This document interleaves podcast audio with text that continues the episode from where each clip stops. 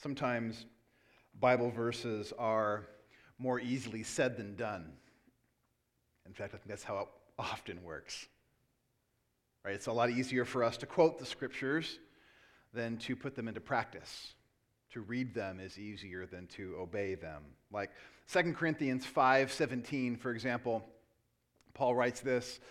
It says, Therefore, if anyone is in Christ, he is a new creation. The old has passed away. Behold, the new has come. He continues in verse 18.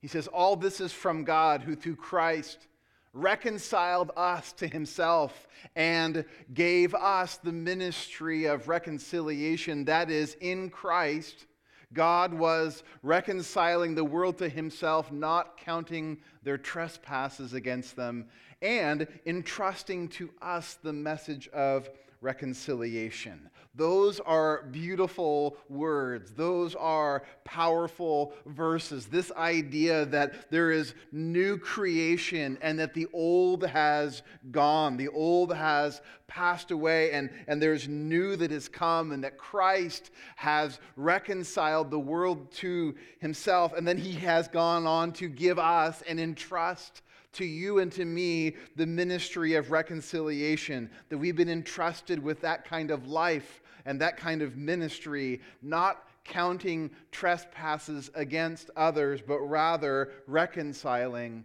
with others. That is so good and that is so beautiful until you've been trespassed against. Right? until someone cuts you deep. Like, oh, beautiful scripture, beautiful reality, until you live five minutes in the real world and someone's old comes out. like, I don't want to deal with that. Right? We want to believe that the old has passed away, um, but it's really hard to give airtime to the new when you're wounded or hurt or lied to talked bad about, disrespected. Ain't too many people like to be given the ministry of reconciliation at that point when you're on the painful side of it. You don't have to raise your hand, but anyone have any relationships that are not fully restored? Anyone have any awkward elephants still in their family room?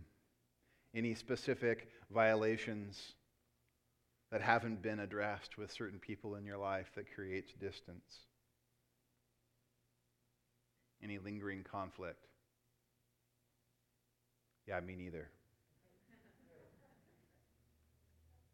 So, today we are starting a short one month series in the New Testament book of Philemon. And yes, that is in your Bible and the title of the series is called Rearranged by Love. So if you have a Bible or a Bible app, I invite you to open up to the book of Philemon. It's this little one chapter book tucked in between Titus and the book of Hebrews. Titus, Philemon, Hebrews, James. I'll give you a second to find it. It's probably stuck together on the page. in my 23 years of preaching, I've never preached this letter before. And in my 40 plus years of attending church, I've never heard a sermon on this book before. Why is that? Maybe we'll find out as we get into it. But for whatever reason, um, and we'll talk more as we dive in over the next few weeks, but I kept sensing the Holy Spirit tugging to head this direction and to spend some time here as we kick off the new year. So at the very least, I'm going to believe that God wants to do some sense of rearranging by love among us and in us. So let's read the opening lines of this short letter. And uh, today's more of an introductory kind of a, a sermon, uh, but give us a sense for what's happening in this book as we step into the weeks to come. So here's Philemon. There's only one chapter, but I'll call it Philemon 1, uh, the first verses here. It says, Paul, a prisoner for Christ Jesus, and Timothy, our brother, to Philemon, our beloved fellow worker, and Apphia, our sister, and Archippus, our fellow soldier, and the church in your house. Grace to you and peace from God our Father and the Lord Jesus Christ. I thank my God always when I remember you in my prayers, because I hear of your love and of the faith that you have toward the Lord Jesus and for all the saints. And I pray that the sharing of your faith may become effective for the full knowledge of every good thing that is in us for the sake of Christ. For I have derived much joy and comfort from your love, my brother, because the hearts of the saints have been refreshed through you. I'm going to stop us there. But this is the shortest book in the New Testament of all Paul's letters. In fact, it's so short, there are some that call it more of a postcard than a letter. There are 25 verses in this, 355 words. But underneath it, there is a lot going on here. Uh, so I want to introduce you to some of the characters as they appear in this letter, again, as we get a sense for what is happening in the weeks to come. So, first person I want to introduce you to uh, is Paul. Uh, this letter opens uh, saying, Paul, the prisoner for Christ Jesus. So, uh, the first person you want to meet to understand this letter is the Apostle Paul. He's the author. Uh, this is Saul of Tarsus, if you try to connect the dots from the book of Acts. He's a, he's a prominent first century Hebrew figure. He's the one named Saul who met the risen Jesus on the road to Damascus, and God changes his name from Saul to Paul. God literally flips his life upside down and transforms him from being a persecutor of Christians in the early church to becoming a prodigious church planter He's the person responsible for two thirds of the New Testament. So it's that Paul who's writing this, from Saul to Paul. But here, as he introduces himself in this letter, it's interesting. Sometimes it's, it's, it's, helpful to pay attention to compare this letter to some of his other letters. As he introduces himself here in the first verse, he does it differently. Usually, like in Galatians or in Ephesians, Paul introduces himself as what? Anyone know?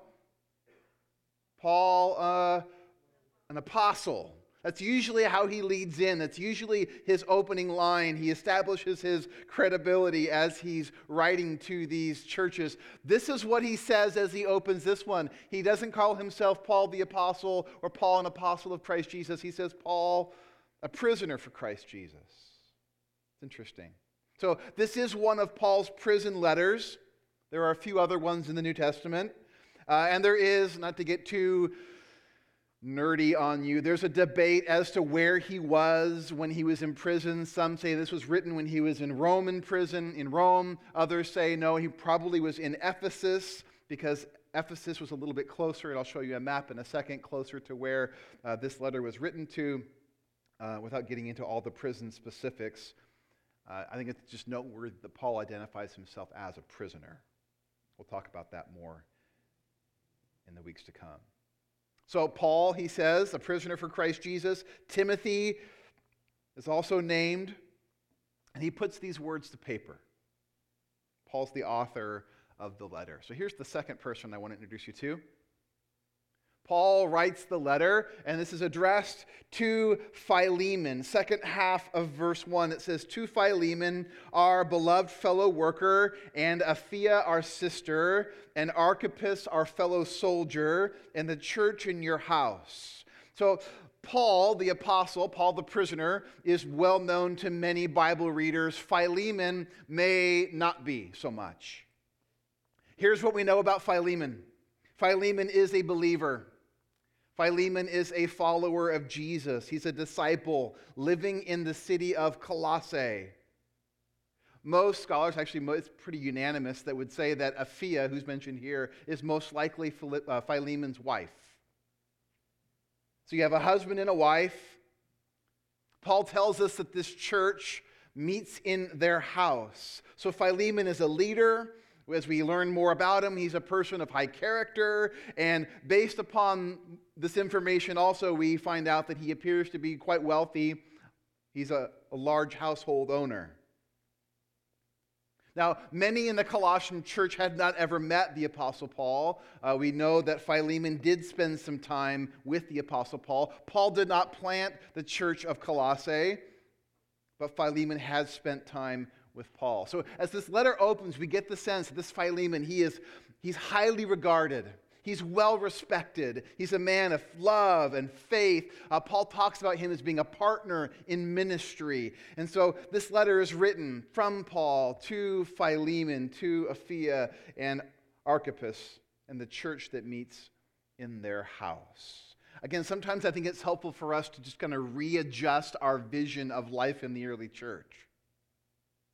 So, we're not talking here about masses of people, not thousands or tens of thousands or hundreds of thousands of people. We're talking about a small group. We're not talking about large, massive mega church buildings. We're not even talking about cathedrals yet in this era.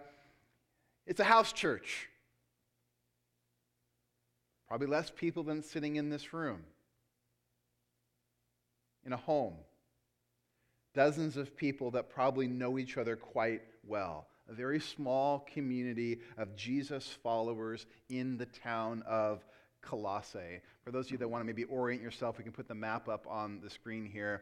Um, so here's Jerusalem, here's Colossae. Um, and then even next map to give you some more perspective to zoom out. Again, Jerusalem's here, Colossae here, Ephesus here. This is why some believe that Paul was in prison in Ephesus because Rome uh, is a long ways away from here, and we'll get into that in, in a moment. But uh, again, Colossae's here around the Mediterranean Sea, in the Lycus Valley. Small group of people, a house church some faithful followers of Jesus. This church has been planted, this church is beginning to grow. And Paul writes the postcard to Philemon. So we're a few verses in now, and you still have no idea why this letter is being written. Paul still hasn't shown his cards yet. A lot of these f- first few verses are kind of introductory material. Before Paul gets to the real reason why he is writing, he really spends some intentional time blessing Philemon and honoring Philemon. Again, verse 3, he speaks grace and peace from God. Verse 4, he speaks a prayer of thanksgiving for Philemon. He celebrates his love and faith toward Jesus. He emphasizes the fact that he's the kind of person who has love and faith for all the saints.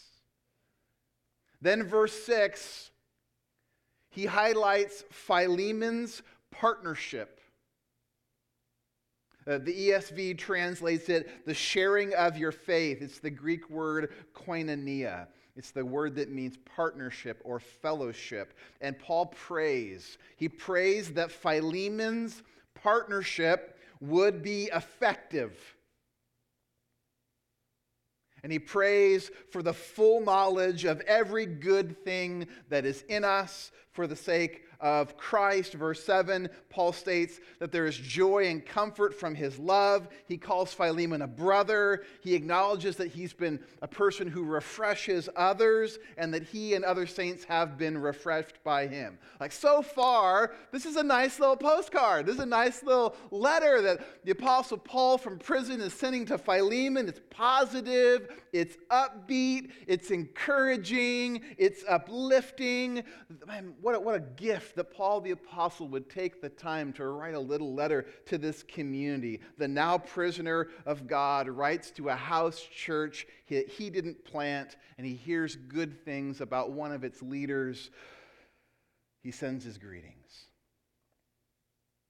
And remember again, uh, as these letters would be written and then sent, they would then gather in their house church. They'd gather their community group around and they would read the letter that Paul has taken the time to write to them.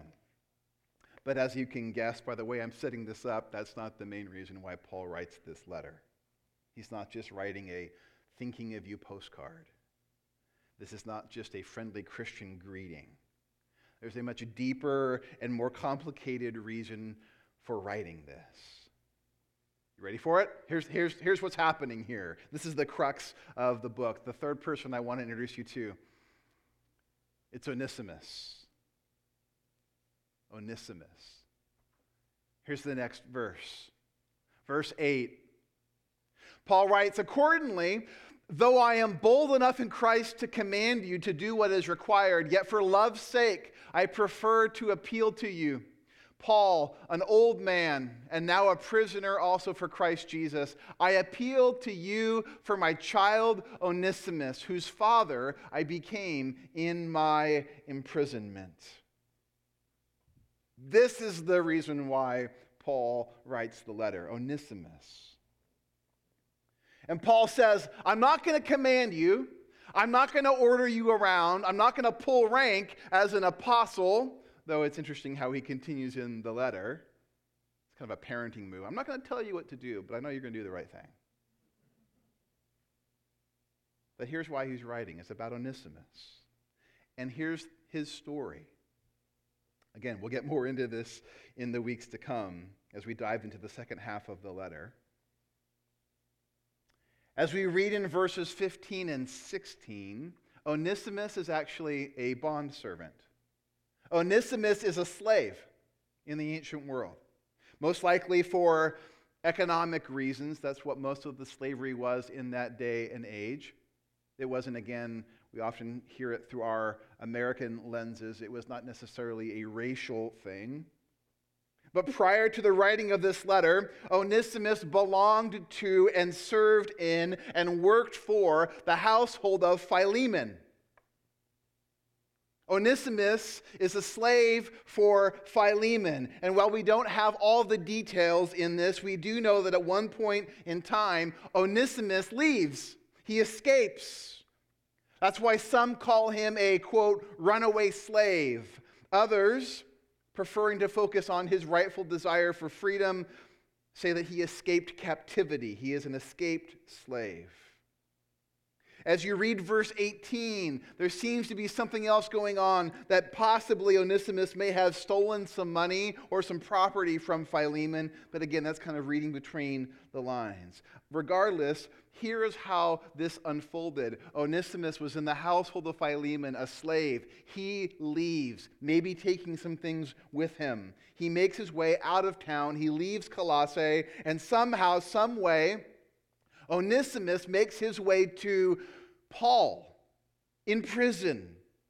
Again, that's why some people believe Paul's writing from Ephesus because it would have been a whole lot easier for an escaped slave to make it from Colossae to Ephesus than all the way over to Rome. But again, I won't argue about that too much. But piecing it together, Onesimus leaves his household, he leaves his slavery, he leaves Philemon, and he makes his way somehow and he runs into the Apostle Paul. And while he's with Paul, he hears the gospel and he comes to faith in Jesus. That's why in verse 10, Paul says that Onesimus is his son and he's become his father. It's not because Paul had a fling and gave, you know, had someone give birth to Onesimus. No, it's his son in the faith that he shared the good news of Christ, and Onesimus has become a Christian. What a small world after all. So now, here comes this letter. Here comes the postcard from Paul. Paul writes to his dear friend. Again, he spends the first few verses speaking highly of him his character, his love, his faith, how refreshing he's been to the saints, his partnership. And he wants the fullness of that partnership to come to fruition Philemon, his dear friend, household owner, house church leader, he prays, blesses him, speaks well of his love, and along with the postcard comes Onesimus. Look at verse 12. I am sending him back to you, sending my very heart. So here's this crazy situation that takes place. Not only is Onesimus being sent back with Paul's letter to the place that he escaped from, but here's Paul's request, verse 16 I'm sending him back that he would be received no longer as a slave, but I want you to receive him now as a brother.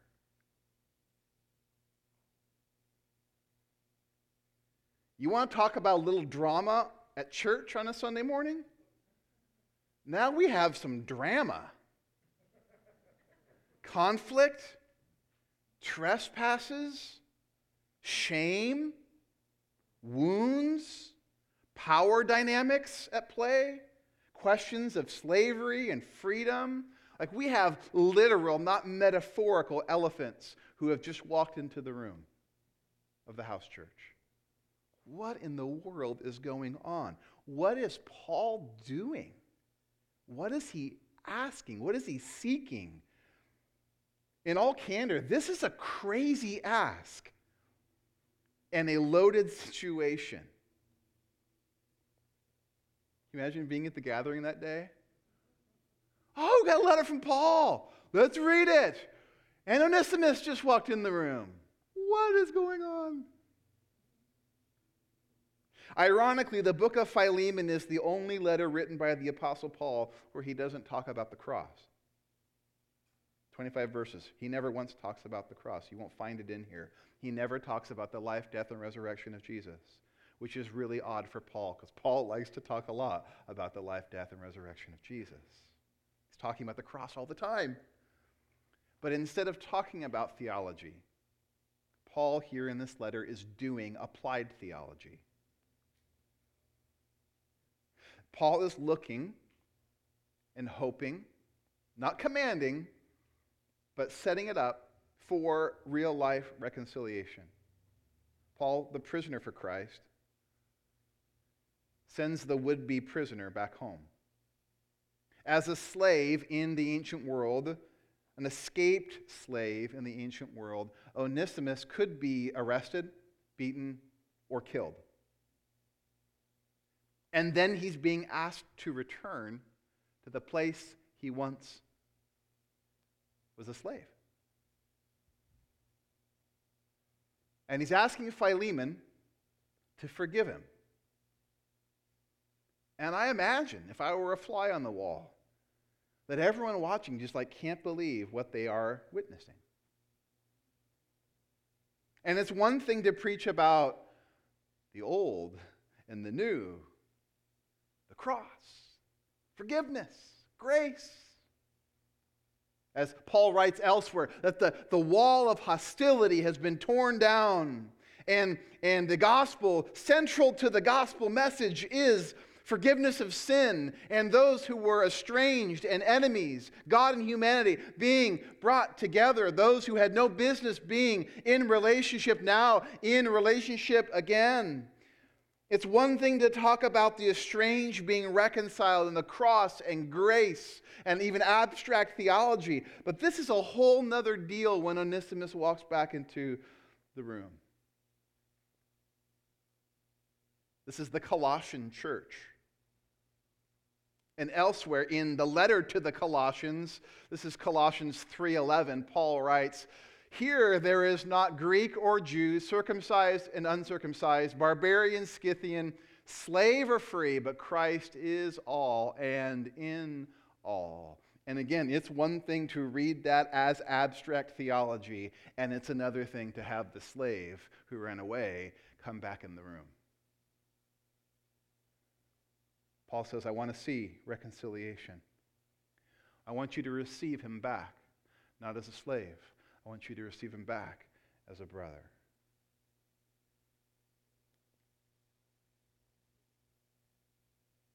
Now, this is usually the point in the sermon where I try and bring it all together, clearly articulate the gospel, bring some sense of resolution and application. But this is a different kind of book. And I'm setting our, us up for the weeks to come today. And I think we need to end today without a bunch of tidy bows tied on this book. I'm trying to raise the tension maybe a little bit. So rather than ending with a nice, beautiful conclusion today, I want us to think about some of the questions. So I, I, need, I need three volunteers. And believe me, it's really easy. You don't have to say anything or do anything. You just need to stand here. Can I get three people to come up here? All right. Jeff in his quintessential Northwest attire. Luke, I need one more person. Anyone? Don't make me pick you out. Come on, one more person. Anybody? Anybody? Anybody? All right. All right, Nate. Thanks. So I'm going to have I just can't get over your outfit. That's awesome. I'm going to have you hold the P. This is Philemon. I'm going to have you be the church. I'm going to have you be Onesimus. And the reason why I wanted people up here, because again, we read this on the page and it feels like, again, it, it's, we can dismiss it and distance ourselves from it. What is it like when these human beings are in the same space? So I, I want to think, we put this first question up here on the screen. What is Philemon thinking, feeling, and wondering as he hears the letter and he hears the news? What's going on in his mind and heart? Again, this is speculative, yes. But what do you think is going on in him as he hears this letter being read and he sees Onesimus walk in his house that he possibly took something from and left? And this is where I need some audience participation. What do you think? Some, some guilt? Okay. Okay, maybe feeling manipulated or wonder if he's about to be manipulated. Conflicted. Wondering if he's in the twilight zone? Yeah. Be a little awkward. What else is going on, do you think? What's he wondering about? Okay, maybe some anger. Yeah. Resentment. Feel like you're being set up. Like, Paul, I trusted you. I looked up to you. And you send me a letter and that guy? Yeah. What else is Philemon thinking about, wondering about here? Economic loss, Economic loss right? It's not, it's, it's not fun for anyone when you lose stuff. When you, again, I'm not sure how much it was or what it was or if it was, but yeah, economic loss is real. Okay, what, what does this teach the other household members? I'm sure maybe he has other slaves.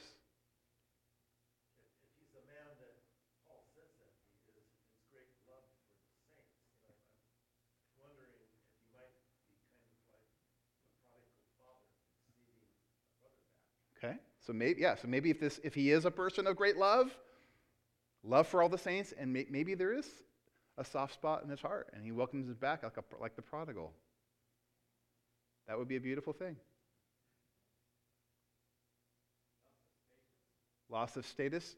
In, in what way?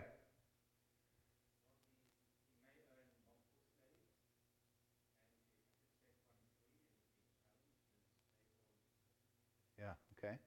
Great. Someday we may know the rest of the story. I'm thinking that Philemon might have sent Onesimus back to Paul, perhaps. Okay, so maybe, maybe he did send him. We'll find out more in the rest of the story. But I want you to feel there, there's a person receiving this letter. And again, we don't know. This, this is speculation. But as is the case with most conflict and people being involved, it gets complicated. Now, now I want you to, we're going to hop over to this side here. This is Onesimus. Go ahead and I think we have on the next screen. What's Onesimus thinking and feeling and wondering as he comes with the letter and walks into the household? What's that? Maybe I'm in, this is like walking into the principal's office. This is like walking into your parents' room when you know you got caught. Maybe. Fear. Anxiety. Shame this is not going to go well. Or maybe it is going to go well. Maybe this is, right? This is the gospel. This is reconciliation. This is going to be a beautiful ending. Or maybe not. Any other thoughts? What else is going on? Discomfort? Yeah. What are they thinking? Yeah. What's Onisim or what's Philemon thinking? What's Apphia thinking? What are the rest of the church members thinking? Okay.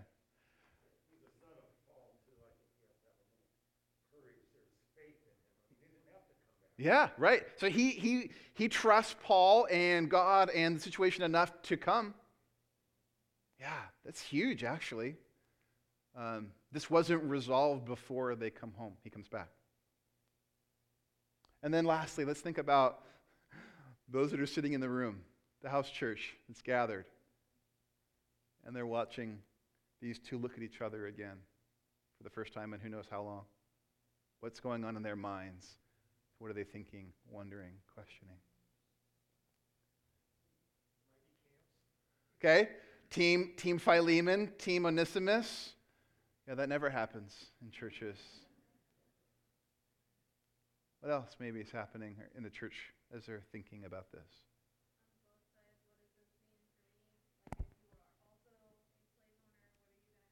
Yeah.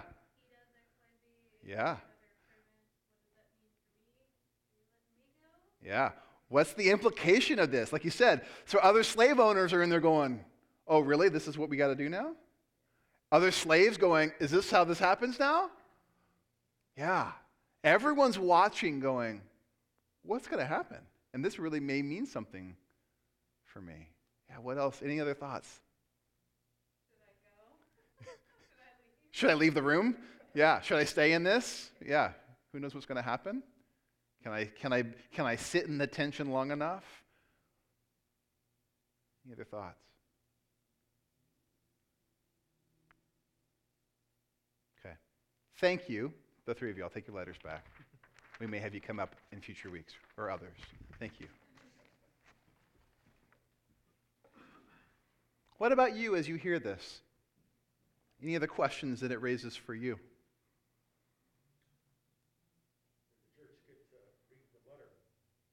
Okay, did the church get to read the letter?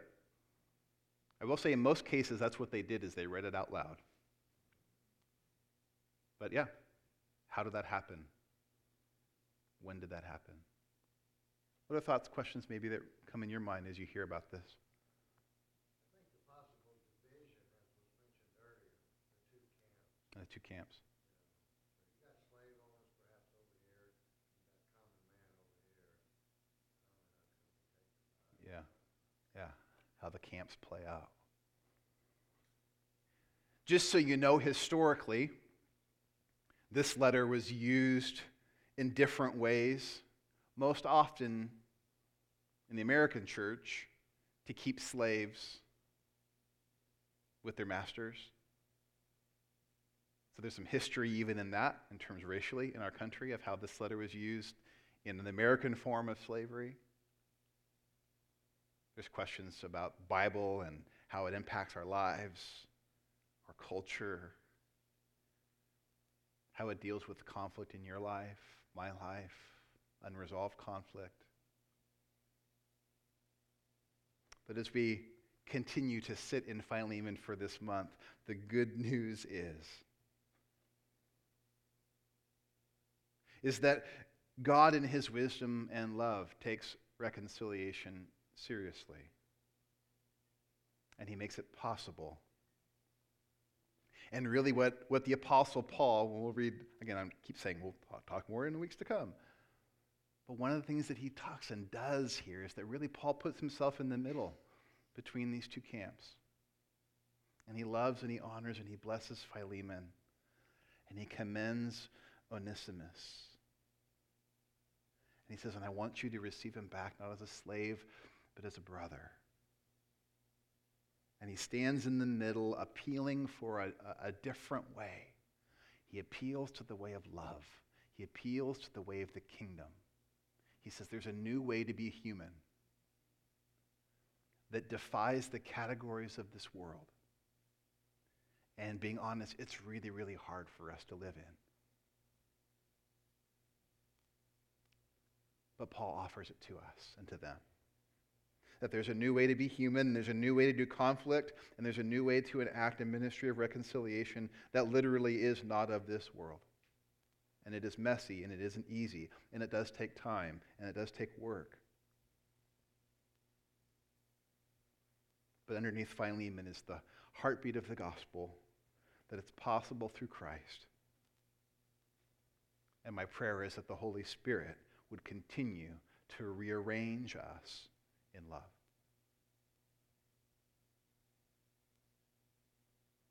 As we read and study this letter, I encourage you to ask God, what do you want me to know? God, what do you want me to do?